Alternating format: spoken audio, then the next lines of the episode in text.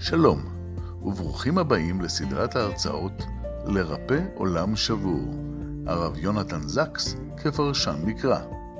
בכל שבוע תימסר הרצאה אקטואלית על פרשת השבוע, עם תובנות ופרשנויות לדרכו הייחודית של הרב זקס, זיכרונו לברכה. הסדרה מופקת על ידי עמותת החברה לחקר המקרא, מיסודו של דוד בן גוריון. והשבוע, שיעור מספר 41 כוחו של היחיד לתקן את העולם מאת הדוקטור יעל ציגלר אנו מאחלים לכם האזנה נעימה. ערב טוב, אנחנו, אה, אני מאוד שמחה להשתתף ביוזמה החשובה הזאת, להנציח את תורתו של הרב זקס. אנחנו um, כמובן לקראת שבועות ולכן נדבר uh, בעיקר על מגילת רות ועל כוחו של היחיד לתקן את העולם ובין uh, היתר אנחנו גם נת, נתייחס לחלק מדבריו של הרב זקס בעניין. כידוע הוא כתב על העניין הזה הרבה מאוד בהרבה מאוד הקשרים בהרבה מאוד ספרים ואנחנו נתייחס לדבריו בהמשך עכשיו, אה, כשאנחנו מדברים על מגילת רות, אז הדבר הראשון שאנחנו רואים במגילה אמ, זה ההקשר של המגילה. המגילה מתרחשת, כמובן, הסיפור של מגילת רות אה, מתרחש בימי שפוט השופטים.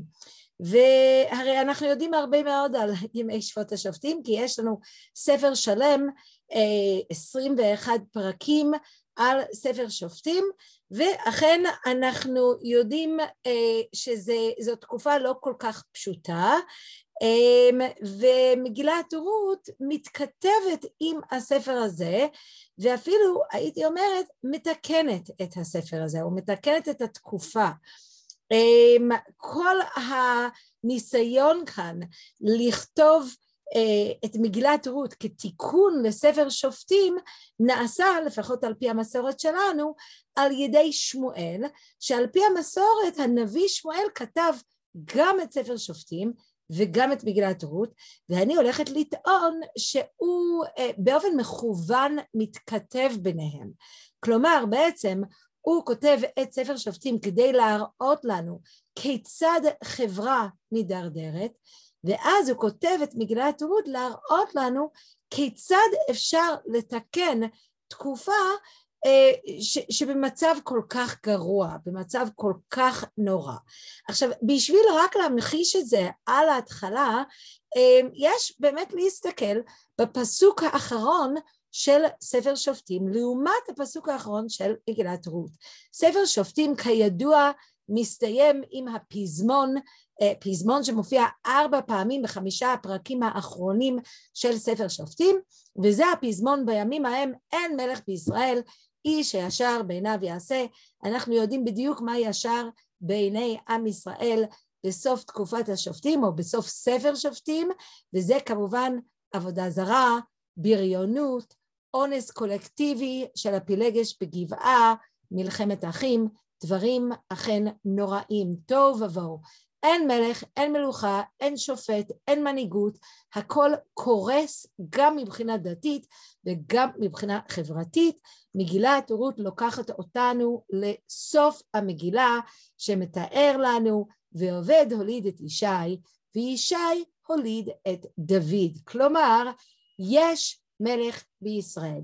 אנחנו כבר בדרך לתיקון. עכשיו, זו, זאת רק דוגמה אחת בלבד בשביל להראות שהדברים נעשו פה באופן מכוון. כלומר, בשבילי, כשאני רואה את הדברים האלו, אני אומרת לעצמי, אכן שמואל שכתב את הדברים האלו על פי המסורת שלנו, מתכתב בין שני הספרים האלו. והדבר הזה באמת אנחנו רואים לאורך לימודינו של שני הספרים, ששני הספרים בעצם אמורים אה, אנחנו אמורים לקרוא אותם ביחד, זה לצד זה, והספרים הם, הם מראים לנו שני מהלכים שונים. עכשיו, אם בספר שופטים המילה חסד מופיעה רק פעמיים, נכון? פעם אחד בהקשר אה, צבאי, שזה זה, זה לא כל כך רלוונטי, ופעם נוספת שהבאתי לכם פה במסך, אה, באופן, במובן השלילי, ולא עשו חסד עם בית ירובל, אה, זה המצב של תקופת השופטים, זה המצב של תקופת השופטים כפי שהוא מתואר בספר שופטים, לעומת המצב הזה כמובן במגילת רות יש לא מעט חסד. יעש השם עמכם חסד, היטבת חסדך אהרון מן הראשון, לא הבאתי גם את הפסוק בפרק ב', ברוך הוא להשם אשר לא עזב חסדו את החיים ואת המתים. המילה חסד מופיעה במגילת רות אה, פעמים, אה, אה, שלוש פעמים, כמובן לעומת ספר שופטים שזה 21 פרקים ולא עשו חסד. עכשיו בנוסף בספר שופטים יש לנו בעיה של נאמנות, נכון? במקום אה, להרגיש נאמנות לכלל, לאומה, אנחנו בעצם רואים הרבה מאוד אנשים שפועלים לקדם את האינטרסים האישיים שלהם. הדבר הזה כבר מוכר בסיפורה של דבורה, אולי אנחנו הכי הרבה זוכרים את זה משירת דבורה, כשדבורה נוזפת לשבטים שלא הגיעו למלחמה כשהיא קראה להם ומאיזו סיבה, סיבה לא הגיעו למלחמה כי הם היו עצלנים, היה להם כל מיני דברים לעשות עם העדרים שלהם בשדות וכולי ולא לא בא להם לבוא, לא הייתה להם נאמנות אה, אה, לכלל, למלחמה, לצרכים הלאומיים אה, של כל עם ישראל. אבל הדבר הזה, אנחנו כבר מרגישים את זה בדו-שיח בין דבורה, שהיא כמובן לא רק השופטת, היא גם מתוארת כנביאה, שמצווה את ברק בן אבינועם לבוא למלחמה, עכשיו היא מצווה עליו בשם השם, הלא ציווה השם אלוהי ישראל, לך ומשכת בהר תבור וכולי וכולי, ואז היא מבטיחה לו ניצחון, ונתתיהו בידיך. עכשיו ברק שהוא איש צבא והוא מספיק חשוב ומספיק ידוע שדבורה קוראת לו לבוא למלחמה, הוא מציב לה תנאים, אם תלכי עמי והלכתי, ואם לא תלכי עמי לא אלך. הדבר הזה משקף את האווירה של תקופת השופטים, שזאת אווירה של אנוכיות, זאת אווירה של היעדר של נאמנות. אני מניחה שכבר חלק, חלק מאיתכם כבר חושבים על הניגוד לזה במגילת רות, כשרות משביעה ונואמת נאום של נאמנות ממש חריגה ולא צפויה כלפי חמותה נעמי, אחרי שנעמי אמרה לה לא לבוא, וכמובן רות אומרת כי אל אשר תלכי אלך. אז ברק בן אבינועם שהיה צפוי לבוא אומר אם תלכי מי והלכתי ואם לא תלכי מי לא אלך ורות כלתה של נעמי שניסתה מאוד לשכנע אותה לא לבוא כל כך אה, נחושה בדעתה ללוות את נעמי כל כך נאמנת לנעמי שהיא אומרת בדיוק את ההפך בספר שופטים יש לנו בעיה של אה, נדיבות, של נתינת אוכל לזולת. אנחנו רואים את זה בכמה מקומות, בכמה סיטואציות, כל פעם לדעתי יותר גרוע, גרוע מהפעם הקודמת.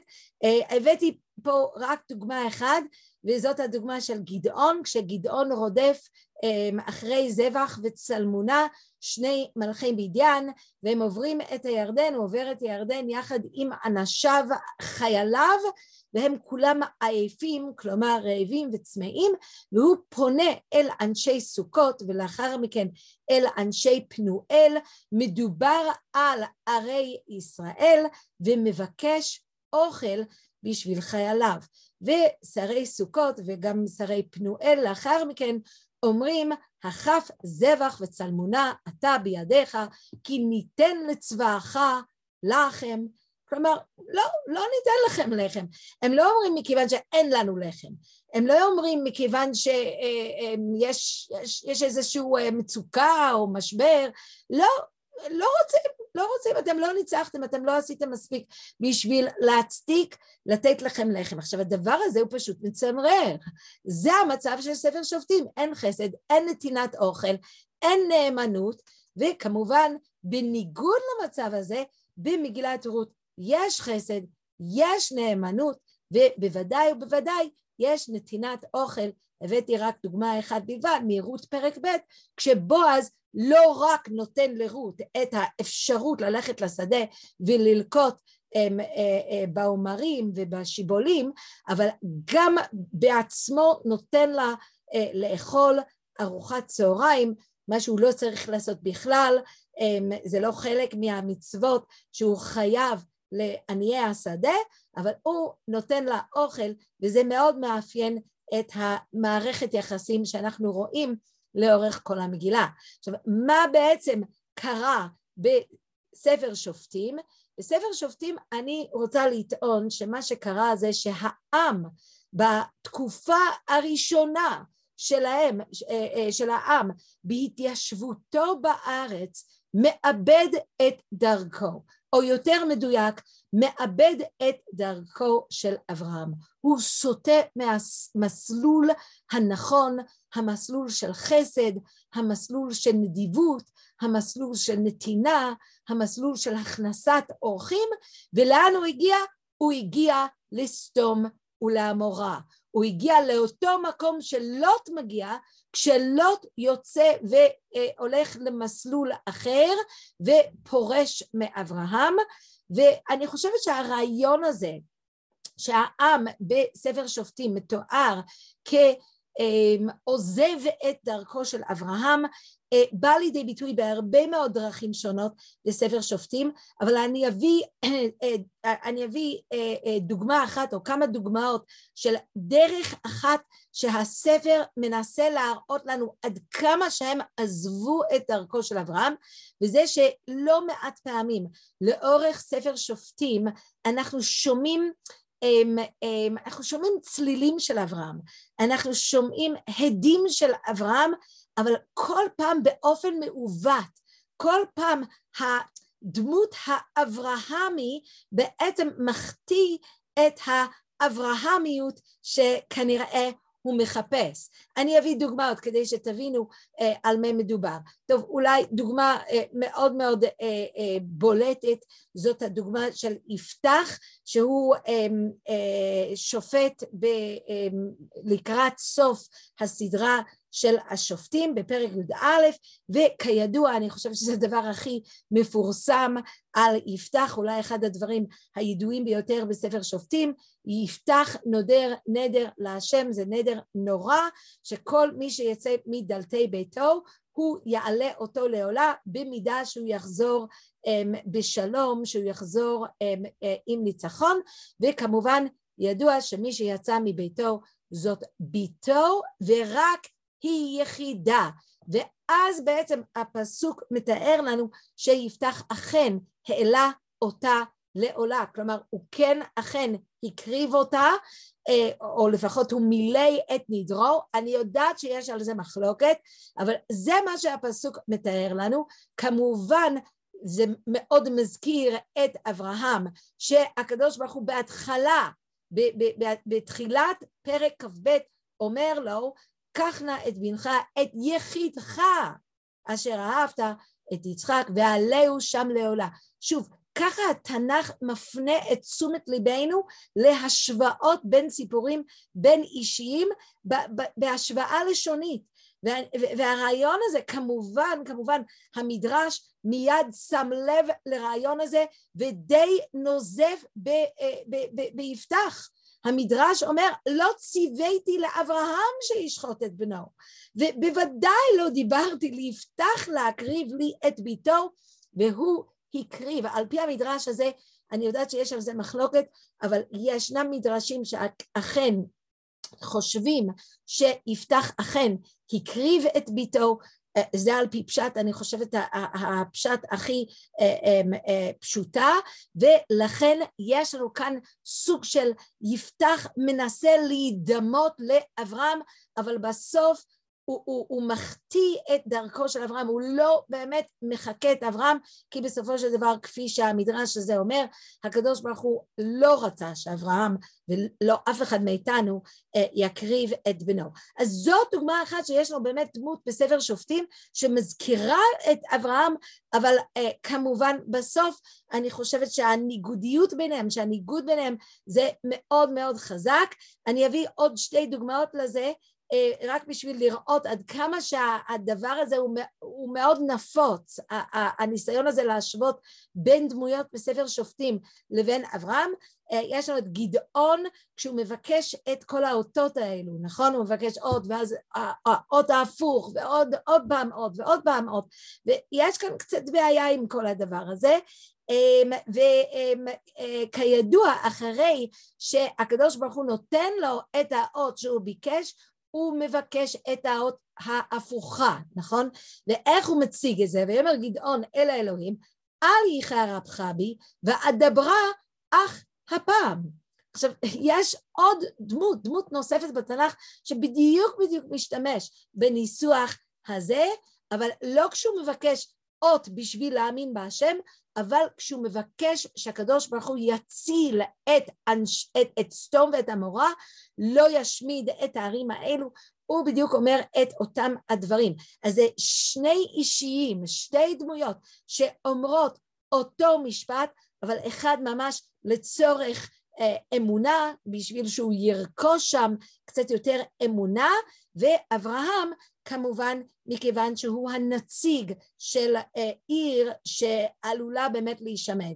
עכשיו הדוגמה האחרונה שאני מביאה היא בעיניי הדוגמה הכי חזקה כאן מבין אה, אה, שלוש הדוגמאות שהבאתי וזה בעצם מהסיפור האחרון בספר שופטים, סיפור נורא ואיום, סיפור שאני חושבת מאוד מאוד מאוד ממחיש את, את המשפט שאמרתי קודם שבעצם בספר שופטים עם ישראל סטה מהמסלול של אברהם ואכן הגיע לאותו מסלול שלוט הלך אה, בו כשהוא נפרד מאברהם וזה כמובן בסופו של דבר להגיע לסתום ועמורה.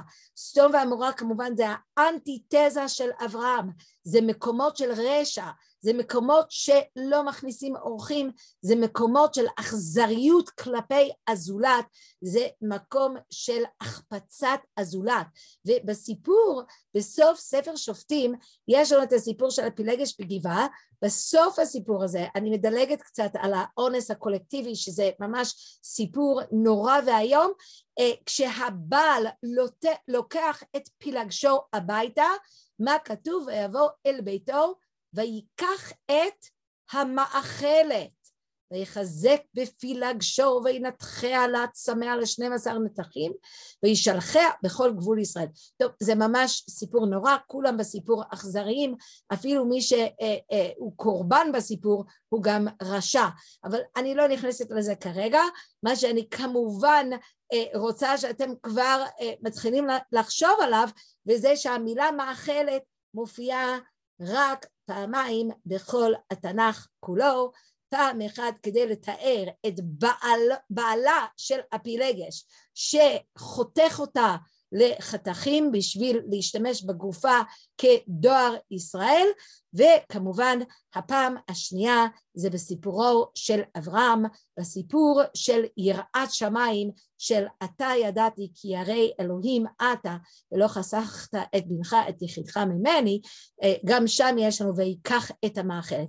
אז בכל הסיפורים האלו ישנה, אה, אה, אני חושבת, ישנו ניסיון כאן להנגיד בין הדמויות המנהיגותיות, השופטיות האלו, שבעצם בעצם לא, לא, לא מצליחים לסלול את דרכו של אברהם ולכן מסביב יש לנו באמת סיפורים ש, אה, אה, אה, שמתארים חברה שהולכת בכיוון לא ראוי, כיוון לא רצוי.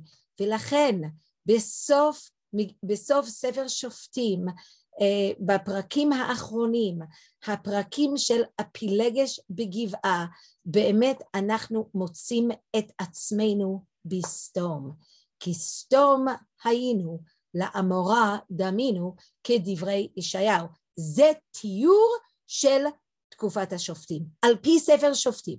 ספר שופטים, אילו הייתי חייבת לתת לו אה, אה, כותרת, זו, זאת הייתה אחת הכותרות שהייתי אה, אולי שוקלת אה, אה, לקרוא לספר שופטים, כי באמת בסוף ספר שופטים, כי סתום היינו לעמורה דמינו, אני לא הולכת לקרוא יחד איתכם את כל ההשוואות האלו, אבל אני העליתי אותם ככה עם צבעים על המסך בשביל שתראו עד כמה שהסיפור של הפילגש, של האונס הקולקטיבי של הפילגש על ידי אנשי גבעה, שאגב, גבעה זאת לא איזשהו עיר בפריפריה מאוד אה, אה, רחוק, עיר, לא יודעת, ש, שאף אחד לא הולך לשם. כלומר, העיר גבעה היא בתוך שבט בנימין, כלומר נחלת השכינה ודברים זוועים כאלו קורים כאן ממש במרכז ארץ ישראל, כי סתום היינו לעמורה דמינו, שכחנו מי זה אברהם, עם ישראל נמצא על סף השמדה טוטאלית. עכשיו זה בעצם המצב של ספר שופטים. עכשיו אני רוצה אבל להגיד שעל אף שבתחילת השיעור אני ניסיתי להגיד שמגילת רות היא uh, התיקון לספר שופטים ואני חושבת שזה באמת נכון כלומר בסופו של דבר זה באמת באמת באמת חשוב להבין שהדרך שאנחנו מוציאים את עצמנו מהבוץ מה, מה, מהמצב הנורא של ספר שופטים זה על ידי המהלך של מגילת רות, אבל אמ, זה לא מכיוון שמגילת רות אמ, אמ, מתארת לנו איזשהו עיר בעם ישראל בספר, בתקופת השופטים שחיה אחרת, עיר שבעצם מתפקדת בבועה, שהיא ממש כל העיר בית לחם היא שונה מכל מה שקורה בתקופת השופטים. ממש לא נכון. במגילת רות כל הדמויות המשניות הן דמויות ששייכות לתקופת השופטים. הרקע של הסיפור, הרקע זה תקופת השופטים. בואו נראה כמה דוגמאות דוגמה ראשונה כמובן מופיעה בתחילת מגילת רות, וכאן אנחנו פוגשים את אלימלך ואת אשתו נעמי ואת שני בניו, מחלון וחיליון, וכמובן יש רעב בארץ, והמשפחה הזאת מתחיל, מחליטה ללכת לגור אה, אה, בשדה מואב, והדבר הזה מאוד מאוד מאוד מקומם את המדרש. המדרש מאוד מחמיר עם אלימלך ועם מחלון ועם חיליון, מתארים לנו כל מיני סיטואציות של כל אחד מגיע לביתו, או שהוא מדמיין לעצמו, כל אחד שבא לביתו זה בקופתו וזה בקופתו, והוא מבין שכולם ירצו ממנו איזושהי פרנסה, איזושהי צדקה, ולכן הוא בורח מאיתם. מאין לחז"ל כל כך להחמיר עם האיש הזה שבסך הכל רוצה אה, אה, לברוח ממצב כלכלי אה, קשה, מרעב בארץ, אני חושבת שזה די ברור לי שחז"ל מגיבים ליעד של אלימלך. לאן אלימלך הולך בעת הרעב? אז נתחיל ב- לאן היינו מצפים שהוא ילך. וכמובן התשובה היא מצרים. אבל לא רק שהוא לא הולך למצרים, הוא הולך למואב. ומי זה מואב? מואב זה היורש הרוחני של סדום ועמורה. הוא לא רק היורש הרוחני של סדום ועמורה, הוא היורש של סדום ועמורה. יש דבר אחד שממשיך את סדום ועמורה, וזה הסיפור של לוט ובנותיו. מה שיוצא מסדום ועמורה זה עמון ומואב. ואסור לנו להתחתן עם עמון ומואב על דבר אשר לא קידמו אתכם בלחם ובמים בדרך בצאתכם ממצרים. אסור לנו להתחתן איתם כי הם ההפך מעם של אברהם, הם סתום ועמורה. ואם המשפחה הזאת הולכת למואב בעת רעב, אז צריך להסיק פה שתי מסקנות מאוד מאוד חד משמעיות. אחד זה שיש להם אוכל. כי המשפחה לא יכולה לצפות שמישהו יסייע ב- בידיהם במואב. יש פה הנחת יסוד שהמואבים לא נותנים אוכל, אז סימן שמשפחת אלימלך הייתה לה משאבים, היו לה משאבים, היה למשפחה הזאת אוכל. ואגב, אם הם הולכים למואב, סימן שהמשפחה הזאת מזדהה עם הערכים של מואב, ושימו לב שהמהלך של אלימלך, מחלון וחיליון, הוא אותו מהלך של עם ישראל בתקופת השופטים. עם ישראל בסוף תקופת השופטים מוצאים את עצמם עמוק עמוק עמוק בתוך הערכים של סתום ועמורה, ואלימלך הולך למקום שמשקף את אותם הערכים. שימו לב, המשפחה הזאת היא משפחה של דמויות ששייכות לתקופת השופטים. עכשיו אותו דבר אני חושבת אנחנו רואים אה, כשנעמי חוזרת לבית לחם בסוף פרק א', וכל כל העיר ותהום כל העיר עליהן, ואז הנשים אומרות הזאת נעמי? עכשיו הזאת נעמי, השאלה הזאת היא, היא קשה לשתי סיבות. סיבה ראשונה מכיוון שאחרי שהן שואלות את השאלה הזאת, הן לא עוזרות לה. כלומר, נכון, הן מזהות אותה, ואז נעמי נואמת את הנאום אמ, המר שלה, ואז העם נעלם. כלומר, אף אחד לא בא לעזור לנעמי. ויחד עם זה אני רוצה להגיד עוד משהו על נשות בית לחם. זה לא רק שהן לא עוזרות לנעמי, אבל הן מתעלמות לגמרי מנוכחותה של רות. הן לא רואות את רות. הרי הן שואלות את השאלה הזאת נעמי, אבל בכלל לא מתייחסות לרות. זה מאוד מאוד אופייני לתקופת השופטים, כשאנשים לא רואים זה את זה, לא סופרים זה את זה, לא רואים את החשיבות של הזולת, יש הרבה מאוד החפצת הזולת, ובמיוחד החפצת אלו שפגיעים בחברה, אם זאת פילגש, אם זאת בת יפתח, אם זאת פורות, שדי, אה, שדי מוחקים אותה מן הצנע הזאת. טוב, אז נשות בית לחם גם כנראה שייכות לתקופת השופטים, לא מביאות אוכל, לא רואות את הזולת. עכשיו בואו נראה אה, עוד דוגמה.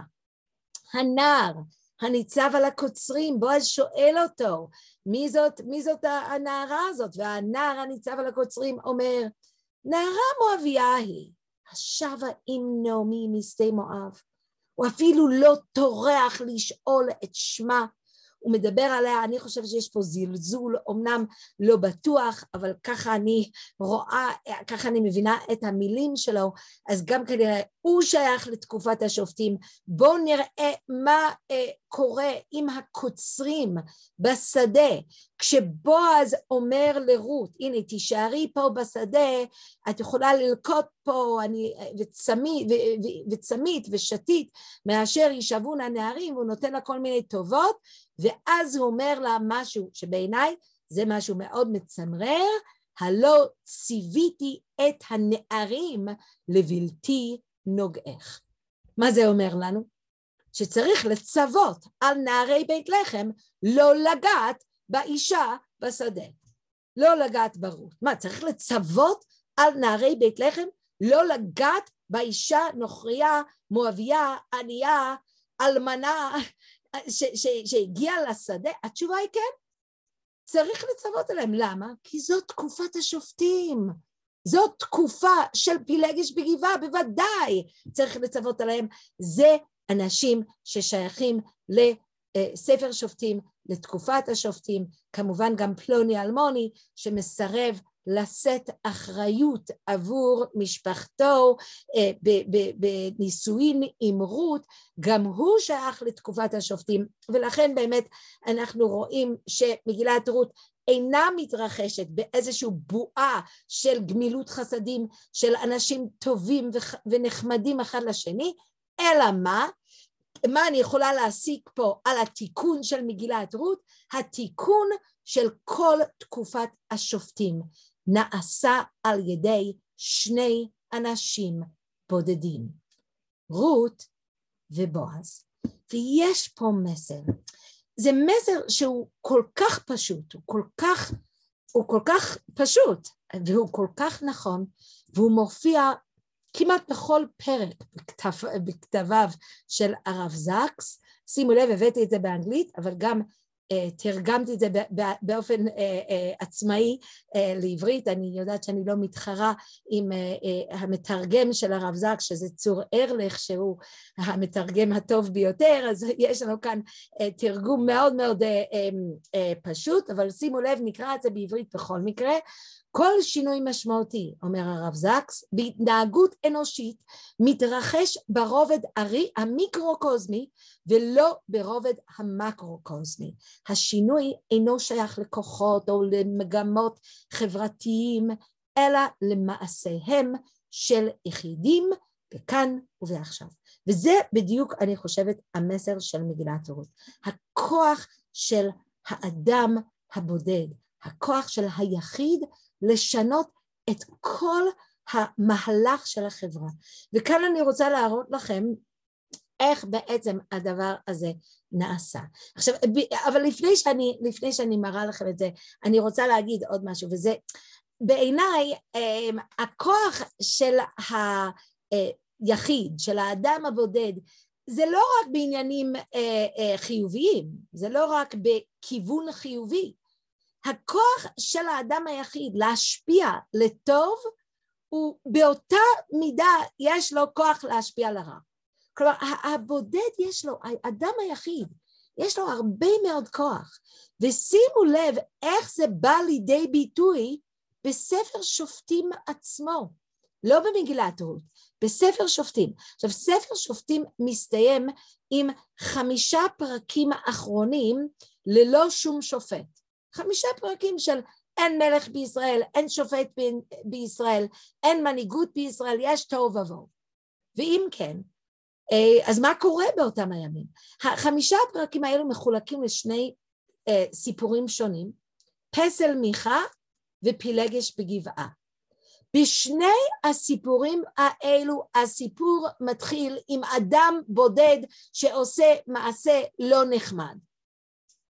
יש לנו את מיכה שגונב כסף מאימו ועושה לעצמו פסל ומסכה, והסיפור מסתיים עם בני דן שמתנהגים כבריונים ממש, ואז מקימים אה, אה, את הפסל אה, כאיזשהו בית של עבודה זרה, כלומר הסיפור של אנשים יחידים שעושים מעשים נוראים מתפשט למעגלים הרבה יותר רחבים, וכמובן בסיפור של פילגש בגבעה, סיפור שמתחיל עם פילגש ש, אה, ש, שכתוב עליה ותזנה על בעלה, ואז כל מיני דברים מאוד מאוד אה, פרטיים בתוך חיק המשפחה, ובסוף הסיפור לאן הגענו? למלחמת אחים ממש. אבל שני הסיפורים האלו אה, טורחים להראות לנו שהסיפור מתחיל עם אנשים בודדים, עם מעשים של יחידים, והדבר הזה הוא בעצם הצד ההפוך של מה שקורה במגילת רות. כי מה שקורה במגילת רות זה מעשים של בודדים, של אנשים יחידים, שבעצם משנים את החברה לכיוון הטוב ומתחילים בעצם את המהלך ההפוך של ההידרדרות שאנחנו רואים בספר שופטים. אז כאן הבאתי עוד uh, ציטוט של הרב זקס um, כשהוא מדבר על ה, uh, היהדות, הוא אומר ככה, היהדות היא דת עבור אלו המחפשים לשנות את העולם, דבר זה הוא בלתי שגרתי בהיסטוריה של דתות, רוב הדתות מקבלים את העולם כפי שהוא, היהדות היא מחאה נגד העולם הקיים בשמו של העולם האמור להתקיים. להיות יהודי פירושו הרצון לחולל שינוי, לשנות את החברה לטובה, לרפות חלק מהצלקות של העולם השבור שלנו, ואני הייתי מוסיפה, אה, להיות יהודי פירושו גם להאמין ביכולו, ביכולתו לחולל שינוי, על אף שהוא רק אדם אחד.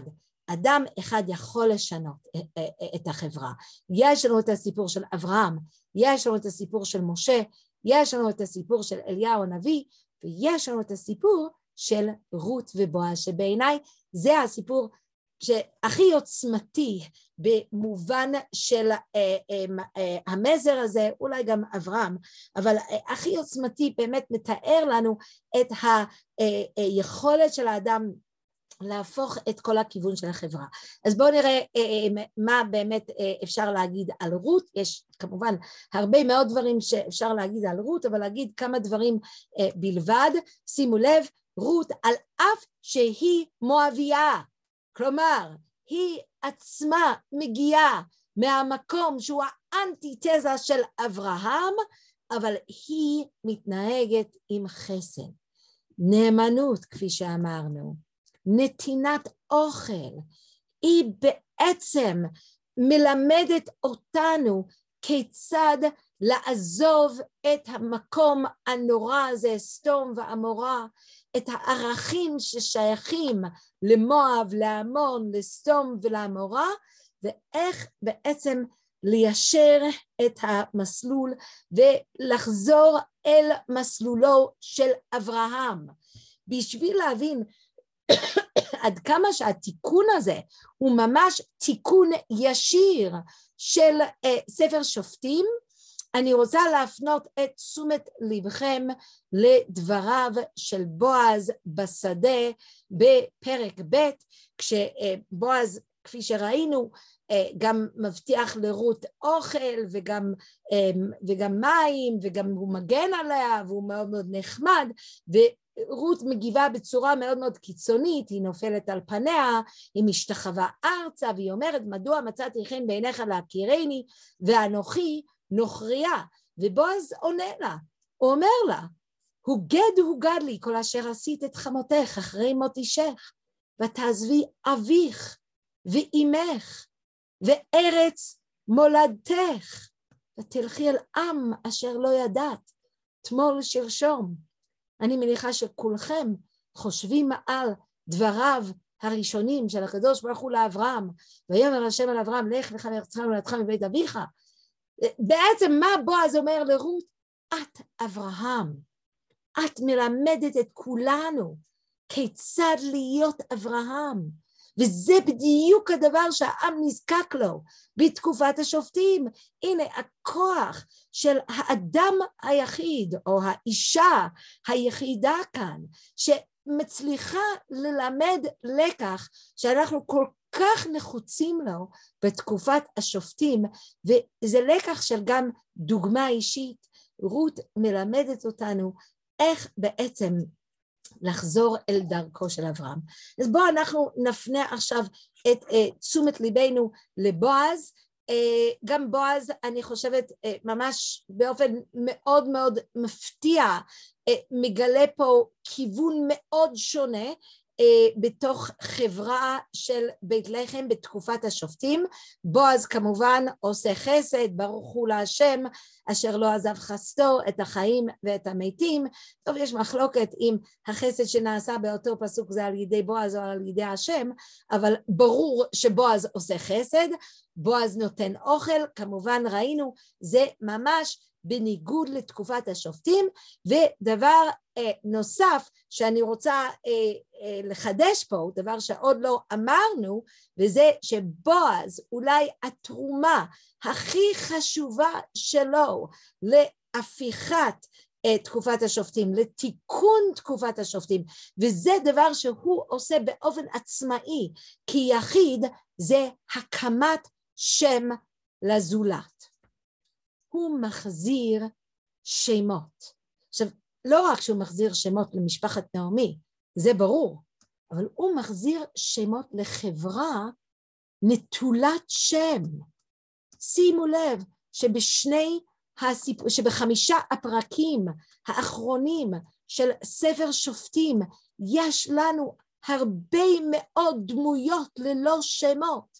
שימו לב, לא נקרא את הכל, אבל אני הבאתי את זה על המסך. אמה של מיכה, והנער הלוי, ומרגלי בני דן, והפילגש, ובעלה של הפילגש, ואביה של הפילגש, וכולי וכולי וכולי. מה זאת חברה נטולת שמות? חברה נטולת שמות זאת חברה של ניכור. זאת חברה כשאנשים לא רואים זה את זה, זאת חברה שאנשים מחפיצים את הזולת, זאת חברה שברגע שהיא לא רואה בן אדם מולו, אנחנו יודעים מה קורה בחברה כשמוחקים את השם ובמקום זה שמים לו מספר על היד, אנחנו יודעים מה זה אומר, זה אומר אני לא רואה אותך, אני לא רואה אותך כבני, כבן אדם, אני לא רואה את הצלם אלוקים שבך ולכן אני לא חייב לך אוכל, אני לא חייב לך הגנה, אני לא חייב לך חסד, אני לא חייב לך כלום, וזה המצב של סוף ספר שופטים. שימו לב, מה המטרה של מגילת רות?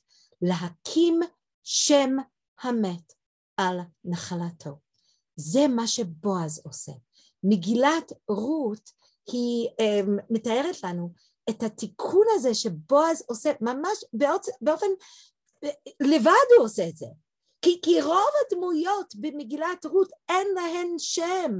כל הדמויות השייכות לתקופת השופטים נטולי שם. אם זה הנער הניצב על הקוצרים, אם זה פלוני אלמוני, ברור, אין לו שם, נכון? אם זה, אם זה נשות בית לחם, אם זה הנערים בשדות בית לחם, אין להם שם. בא בועז, מקים שם המת על נחלתו של משפחת אלימלך, מחזיר את השמות למשפחת אלימלך ומביא אותנו לסוף המגילה, שזה סוף שגדוש שמות. אלה תולדות פרץ, פרץ, פרץ עולי לחצרון וכולי וכולי. המגילה שלנו מסתיימת עם שמות בשביל להראות לנו שקרה פה תיקון. אנחנו הצלחנו לחזור אל חברה שכבר יש לאנשים שמות. אנשים יכולים לעבוד ביחד מכיוון שהם מתחילים לראות זה את זה כבני אדם, בני אדם שיש להם את הזכויות הבסיסיות של כל בן אדם אה, אה, באשר הוא אה, יש לו צלם אלוקים. כיצד בועז מצליח לעשות את זה? איך בועז מחזיר שמות לכל העם, איך בועז מאפשר לאנשים לראות זה זה עם שמות, וזה מכיוון שבועז רואה אנשים עם שמות. ברגע שבועז רואה את רות בשדה, הוא שואל אותה, או שואל עליה, למי הנערה הזאת? עכשיו השאלה הזאת מאוד מאוד מפריעה, מאוד uh, קשה לחז"ל, נכון? חז"ל שואלים במסכת שבת, מה וכי דרכו של בועז לשאול בנערה? מה בשביל זה בועז מגיע אה, אה, לשדה בשביל לשאול אחר אנשים? זה, זה לא נראה יפה. חז"ל מסבירים את זה איך שחז"ל מסבירים את זה, אבל אני חושבת ש, שזאת לא השאלה המדויקת. השאלה המדויקת היא מדוע אף אחד אחר לא שאל את השאלה הזאת עד עכשיו? כשנשות בית לחם שואלות על נעמי, הזאת נעמי, מה המשפט הבא שהיו אמורות להוציא מפיהם, מפיהם ולמי הנערה הזאת? אבל הם לא שואלים את זה, רק בועז שואל.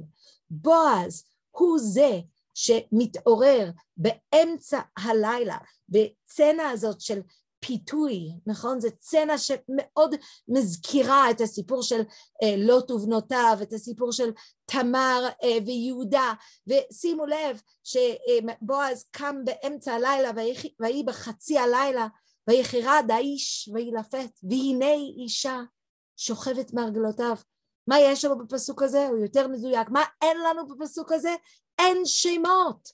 יש לנו איש ואישה בגורן באמצע הלילה, ודי ברור לנו מה הולך לקרות. גם חז"ל יודעים מה הולך לקרות. כל אותו הלילה היה יצרו של בועז מקטרגו ואומר, אתה פנוי מבקש אישה, והיא פנויה ומבקשת איש, עמוד ובועלה, ושבע ליצריך. זה די ברור מה הולך לקרות. אנחנו מחקנו את הזהות שלהם ויש לנו רק איש ואישה ומה הולך לקרות בגורן באמצע הלילה. אבל שימו לב מה קורה בפסוק ט' ויאמר מי את? ותאמר, אנוכי רות. בועז שואל אותה על זהותה, על שמה, ובזה הוא הופך אותה מאובייקט לסובייקט. הוא הופך אותה אה, מחפץ לבן אדם, כי הוא אכפת לו על הזולת. וזה זה גם, זה, זה גם כל כך אה, מסר פשוט. כלומר, כשאני שואלת את עצמי, מה היסודות לחברה תקינה? מה מאפשר את התיקון למשבר הנורא של ספר שופטים? התשובה היא מאוד פשוטה. ראיית הזולת, שאלת שמו של הזולת, זה דברים שהם ממש לא בשמיים הם. ואם כן, אז בעצם פה יש לנו את התיקון. בית ישראל הולך ליפול, כי הבית כבר לא מגן על האנשים הפגיעים. הבית רעוע, מכיוון שכשאנשים חלשים, פגיעים, אה, נמצאים בתוך הבית, האנשים בפנים מוכנים להוציא אותם, ואני לא מדברת על הבית הפיזי, אני מדברת על בית ישראל. בית ישראל הולך לקרוס. ברגע שהבעל של הפילגש והמארח הנחמד מהר אפרים אה, מוכנים להוציא את האישה מן הבית בשביל שהעם יתעולל בה כל הלילה, עם ישראל עלול לקרוס. שימו לב לתיקון. הברכה שמופיעה בסוף מגילת רות, כשכל העם מברך את בועז, ייתן השם את האישה הבאה אל ביתך. בועז יודע להכניס את החלשים לתוך הבית, הוא יודע להכניס את הפגיעים מתחת לכנפיו בשביל שהוא יגן עליהם, ולכן הוא מחזיר את הבית לעם ישראל, הוא מחזק את הבית, הוא בונה שוב את הבית, הוא מייצב את הבית, זה בעצם התיקון שבועז עושה בדברים מאוד מאוד פשוטים.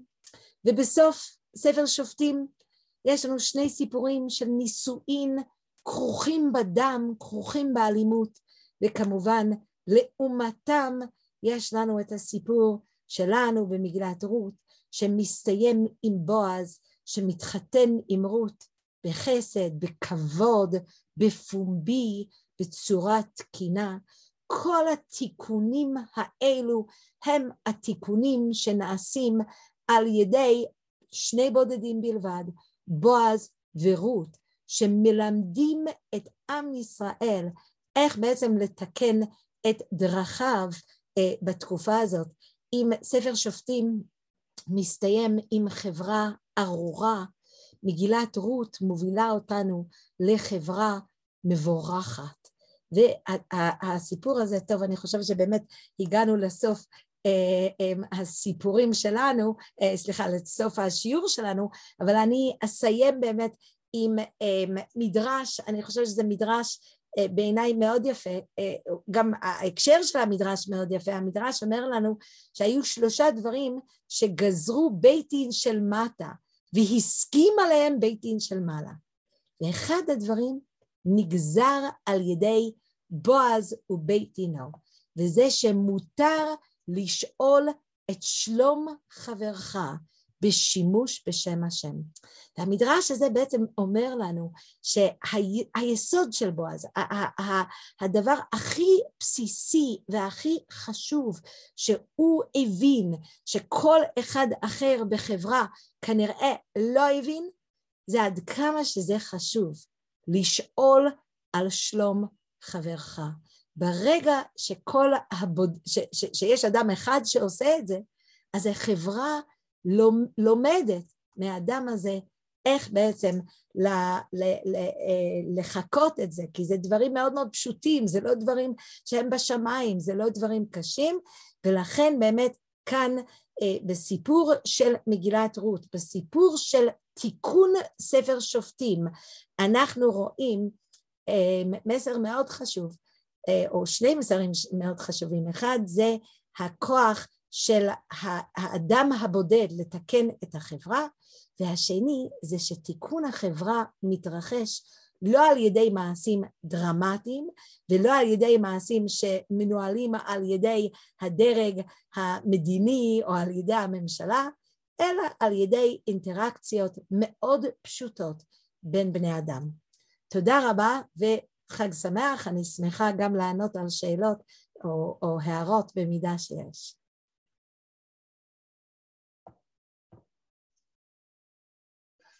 השאלה הראשונה כתוב, מתי יהיה השיעור הבא?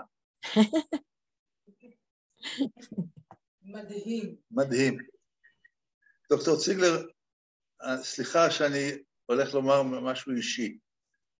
שני ההורים שלי, גם אבא וגם אימא, הגיעו ארצה עם מספרים על הידיים. מעולם לא חשבתי ולא לקחתי את זה לכיוון שכשהם קיבלו מספרים הם איבדו צלם אנוש. וזה מה שבעצם אמרת פה הערב, וזה מדהים. אני מתנצל, אבל הייתי מוכרח לומר את זה. אוקיי, אם אין שאלות, אנחנו רוצים לראות קטע מהרב זקס, או שיש שאלות? לא. אוקיי. אנחנו פשוט בהלם, אנחנו עוד לא הספקנו לה, להכיל את כל הדברים למה ששמענו, אנחנו צריכים לאבד את זה, זה רק כרגע נכנס, אבל יש מסוימים שאדם חייב לעכל את זה. אם אני מסתכל, את דיברת על ספר שופטים, נתת לי פרספקטיבה לגמרי שונה. אם אנחנו מסתכלים על התקופה שאנחנו חיים פה, זה פשוט, אני עושה ימין ושמאל, אני מסתכל על התקופה, אני פשוט, אה, לא, לא, יודע, לא יודע איך להמשיך הלאה. אין, פשוט, אני מחפש את רות או את בועז שיש בתקופה היום בימינו.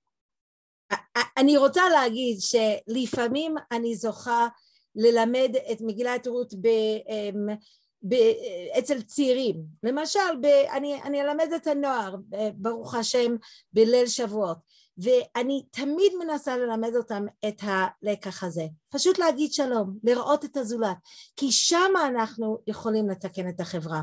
עם הנוער, עם הצעירים, עם אנשים שמתחילים באמת הם, לשים לב, לשים לב עד כמה שזה הדבר הכי בסיסי לתיקון החברה. אז uh, אני חושבת ש, שזה לא, לא דברים קשים, uh, ברגע שמודעים לזה כמובן. חיים, אה, ברשותך, אם אפשר לשאול משהו את יעל. בבקשה. שלום יעל. שלום. אני רציתי לשאול אותך משהו. את, את אמרת בעצם, המוטו של ההרצאה היה בזה שבודדים יכולים להביא לשינוי. כן. וזה בעצם המוטו של מגילת רות. אבל כאילו המשפט הבא שהייתי מצפה, ואני לא יודע אם הוא נמצא, לראות את השינוי הזה בהמשך ההיסטוריה. כי כשאנחנו הולכים, אחרי תקופת השופטים בא לנו ספר שמואל, אז נכון שהוא מתחיל שם עם בני עלי, שעם כל... שזה בעצם המשך של ספר שופטים, אבל שמואל, מה... אוקיי, אז הייתה תקופה מסוימת, אבל אני לא רואה שם שהעם קיבל את השינוי, העם השתנה, זאת אומרת, ואחר כך יש עוד פעם הידרדרות, זאת אומרת, השינוי הזה, אני, אני מבין את הרעיון, הרעיון הוא פנטסטי, אבל הוא, הוא נראה לי קצת איזוטרי וחד פעמי, כי הרע נעשה על ידי רבים, הטוב נעשה על ידי מעטים. ו... הערה נכונה, בוודאי. כוחו של היחיד. אני חושבת שיש תקופות יותר טובות, כלומר אני חושבת שיש גם דמויות כמו דוד שאכן מצליח או לפחות מנסה מאוד לאחד את העם ובמידה מסוימת מצליח לזמן מה, אבל אתה צודק, כשאני, כשאני נוסעת ומרצה במקומות שונים, השאלה הכי הכי נפוצה שאני שומעת זה מדוע התנ"ך כל כך מלא חטאים?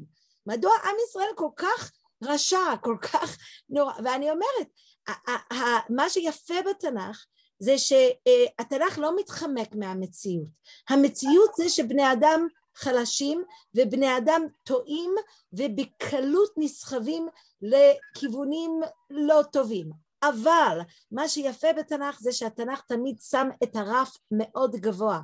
ובהצגת דמויות כמו רות ובועז ועוד אה, אה, אה, חיינה ועוד כאלו, אנחנו אכן לומדים מה כן אפשר להשיג, ואיפה הקדוש ברוך הוא כן מצפה מאיתנו את, ה, אה, אה, את ההתנהגות הנכונה. זה שאנחנו לא עושים את זה תמיד, זה, זה, זה, זה חלק מהמציאות, אבל זה כמובן לא הדוגמה האישית שאנחנו מחפשים פה. זאת אומרת שבעצם את אומרת שספר רות הוא בעצם אה, איזשהו תמרור שצריך לעמוד כל הזמן אה, מול העיניים שלנו. בוודאי, ובמיוחד הדמויות האלו, כן? לכן אני חושבת שהוא ספר כל כך אהוב. אנשים אוהבים, אוהבים את הספר, על אף שהרקע של הספר, כפי שתיארתי, הוא, הוא רקע לא טוב. הדמויות ברקע הן דמויות ממש שופטיות, אבל מה שאנחנו זוכרים זה רות ובועז, כי הם באמת באמת אה, עושים רושם ואמורים לעשות רושם. תודה.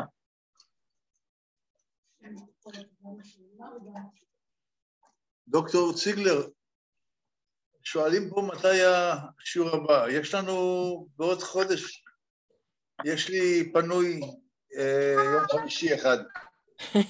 נדבר לא עכשיו. בוא נדבר איתה בפרטי.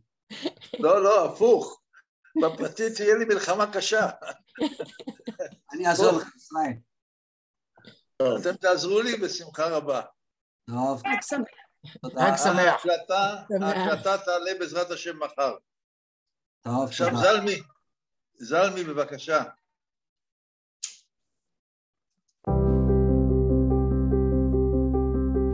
I want to quote you a line from Shakespeare that I found life changing. It comes from Twelfth Night, and it goes to the very heart of what it is to be a Jew.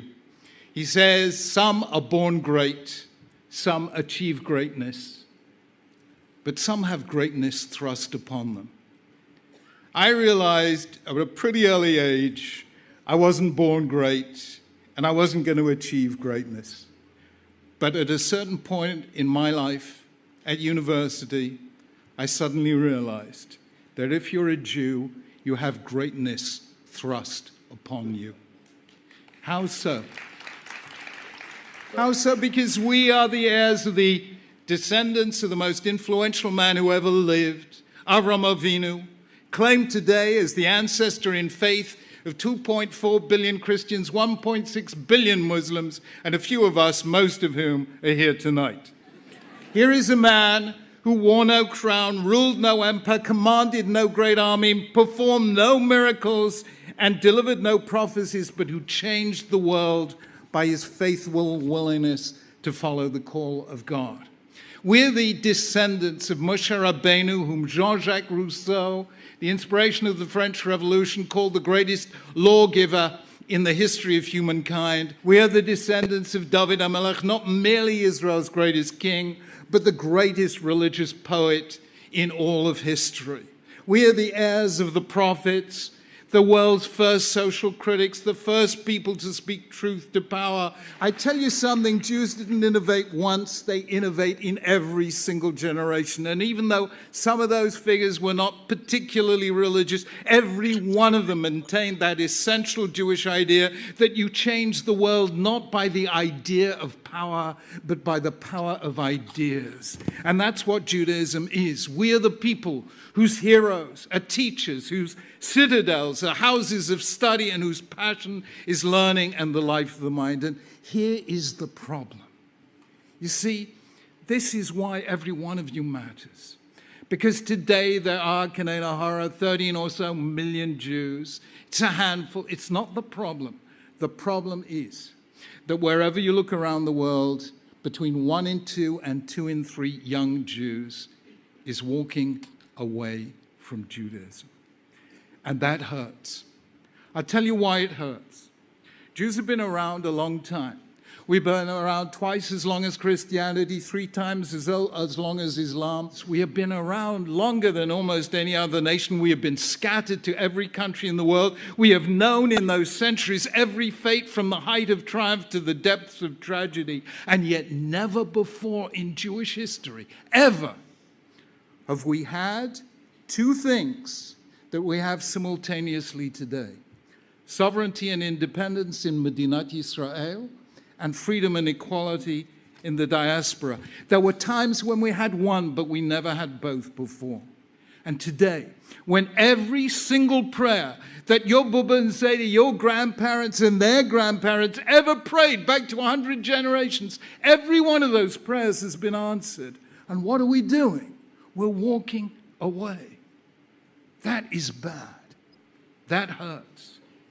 And that is why, when I was a student, I said, I can't be part of this. I'm going to get more Jewish, not less. I had no intention of being a rabbi, the last thing in my mind. But I made a decision. I can't be one of those who walks away. And if you make that same decision, that you're going to be more Jewish, not less, you will together change the course of Jewish history. Now, you know and I know that it isn't easy to be Jewish. There are all those laws, all that learning, all those restraints. Everything today is an algorithm.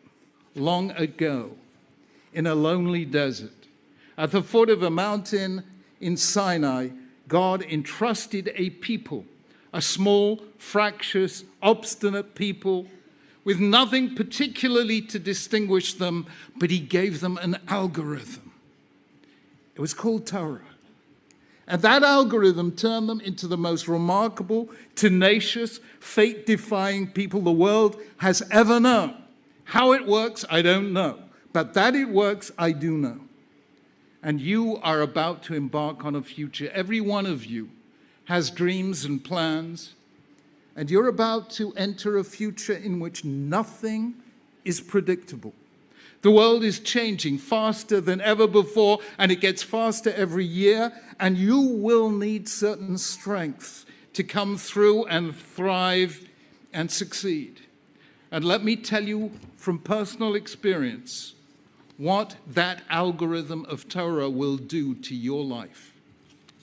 Number one, it will strengthen all your key relationships. You cannot get through life and find happiness and success on your own. All the studies show that your success and your happiness depend on the strength and quality of those relationships. And that is the first thing Judaism will do for you.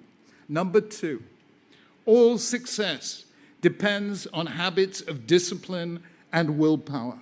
Halacha, Jewish law, is the world's greatest ongoing seminar in discipline and willpower. Number three, if you want to avoid burnout mid career, you have to find and keep Shabbat, the world's greatest seminar in work life balance. That is the power of Shabbat today.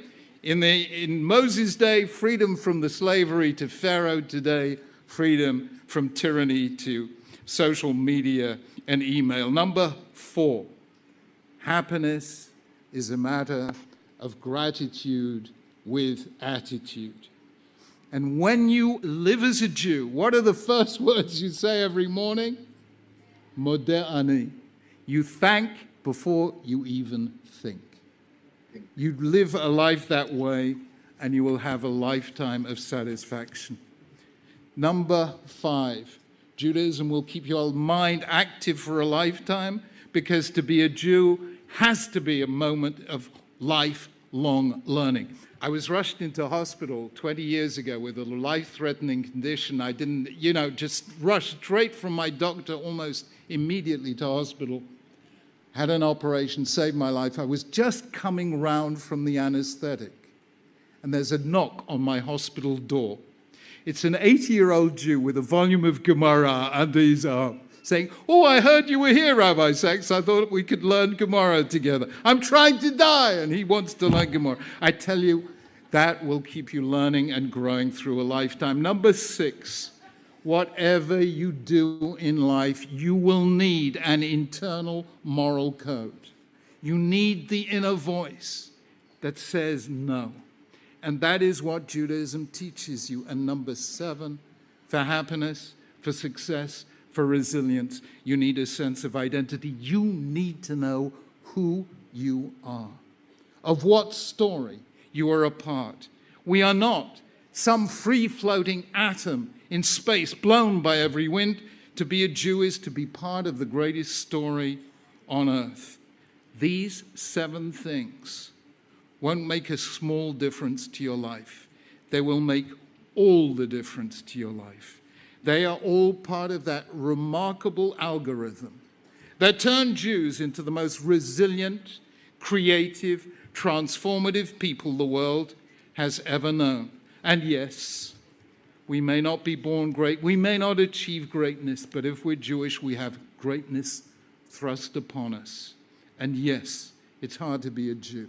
It needs effort of dedication and will, but it's the hard things that make you strong. It's the hard things that give you pride. It's the hard things that make you feel most vividly alive. I made that decision at your age, and now you must make that decision. Change yourself, and you begin to change your world.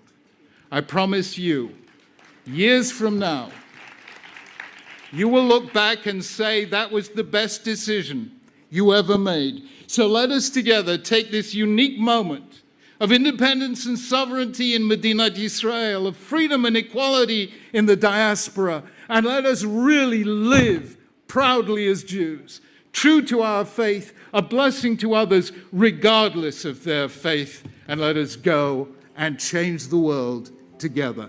Thank you. דוקטור ציגלר, תודה רבה. תודה רבה לכולכם. יש לנו הרבה מה לחשוב על מה ששמענו וראינו הערב. בעזרת השם נעשה ונצליח. חג שמח. שמח.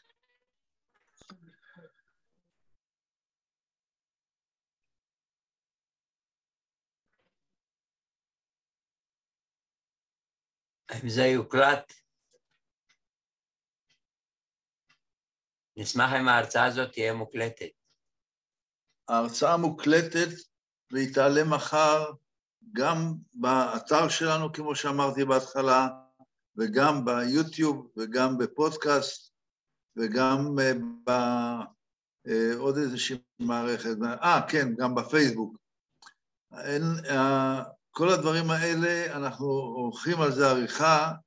זלמי, האיש הטכני שלנו, עובד על זה ומכין את זה, ומחר תוכלו לשמוע ולראות את כל ההצעה מחדש. תודה רבה על ההשתתפות שלכם.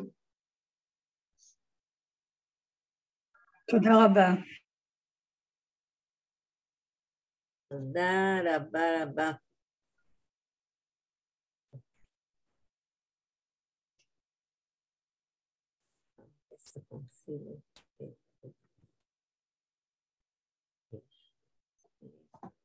היא מדהימה, דוקטור ציגלר, אני כבר שמעתי.